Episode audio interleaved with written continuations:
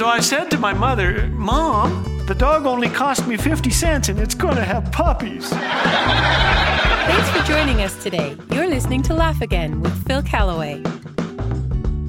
All good things must come to an end, they say, and not long ago we said a teary goodbye to our little dog Mojo II. She'd been a faithful companion 18 years, a very long time in the doggy world. She was on old age pension for half of her life, I think.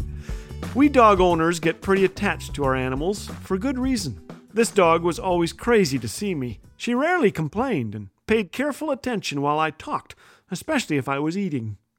When she got older, we bought a soft doggy sized bed, but she wouldn't touch the thing, just hopped onto our bed, which is like me jumping onto a three story building. Dogologists say she loves my bed because it smells like me and I snack there sometimes late at night. Ask my wife. Canines prefer to sleep near members of the family. What's not to like about companionship and crumbs? When this pup was 15, here's what I wrote about the things dogs teach us. I was 10 when my parents brought home Mojo the first. I suppose they wanted to teach me that God cares for animals and we should too. And they were right. A boy learns much watching a dog. Dogs offer us a humble, others oriented model, a zest for the adventurous life. Mojo schooled me in loyalty, something that would one day keep a limping marriage on the tracks until God could heal it. From the time I entered fifth grade, Mojo the first modeled the ways of God. When I wandered, she waited faithfully for my return. She never left me, overlooked a barrel full of faults, and I always knew that somewhere somebody loved me. I am who I am thanks to the influence of parents and friends and authors and teachers, and a ten pound canine who taught me to look on life with purpose and joy, hoping for my master's return. Mojo the second arrived and promptly pointed me down a straight path through the toughest years of life. Forgive quickly, she said. Stop holding grudges. Slow down. Be a companion. A dog teaches us about death, too. Those who don't want to think of death should buy a sea turtle. They'll be around a while. My daughter was 12 when she said, If Mojo isn't going to heaven, I don't want to either.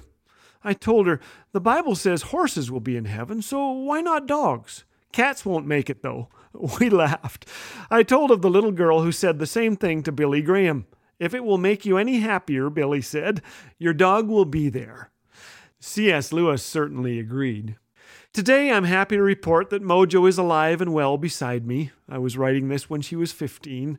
Her muzzle has grayed, her body is thinned, she sleeps more than I'd like her to, and when she awakens, I sense frustration at the time it takes her to rise and stretch.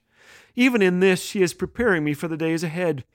The end is never easy, she says, so stay at the feet of your master. Be loyal, committed, faithful. Your family cares. Leave a legacy they'll celebrate for years to come. Her eyes are clouded with age, a second glance, and she is a puppy again. We are out for a walk. She is bounding out front as I attempt to keep up, both of us eager for home. She is playing with my kids now, helping them grow up, helping them say goodbye. She still can't speak, but she says, Today matters. Make it count.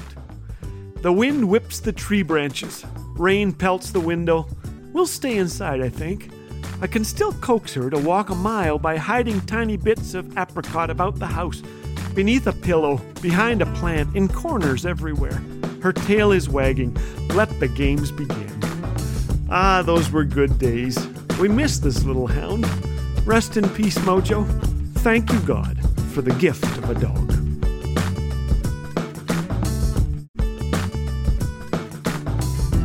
Dad jokes, encouragement, biblical truth.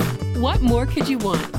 If you're enjoying what you're hearing on Laugh Again, we encourage you to share with a friend.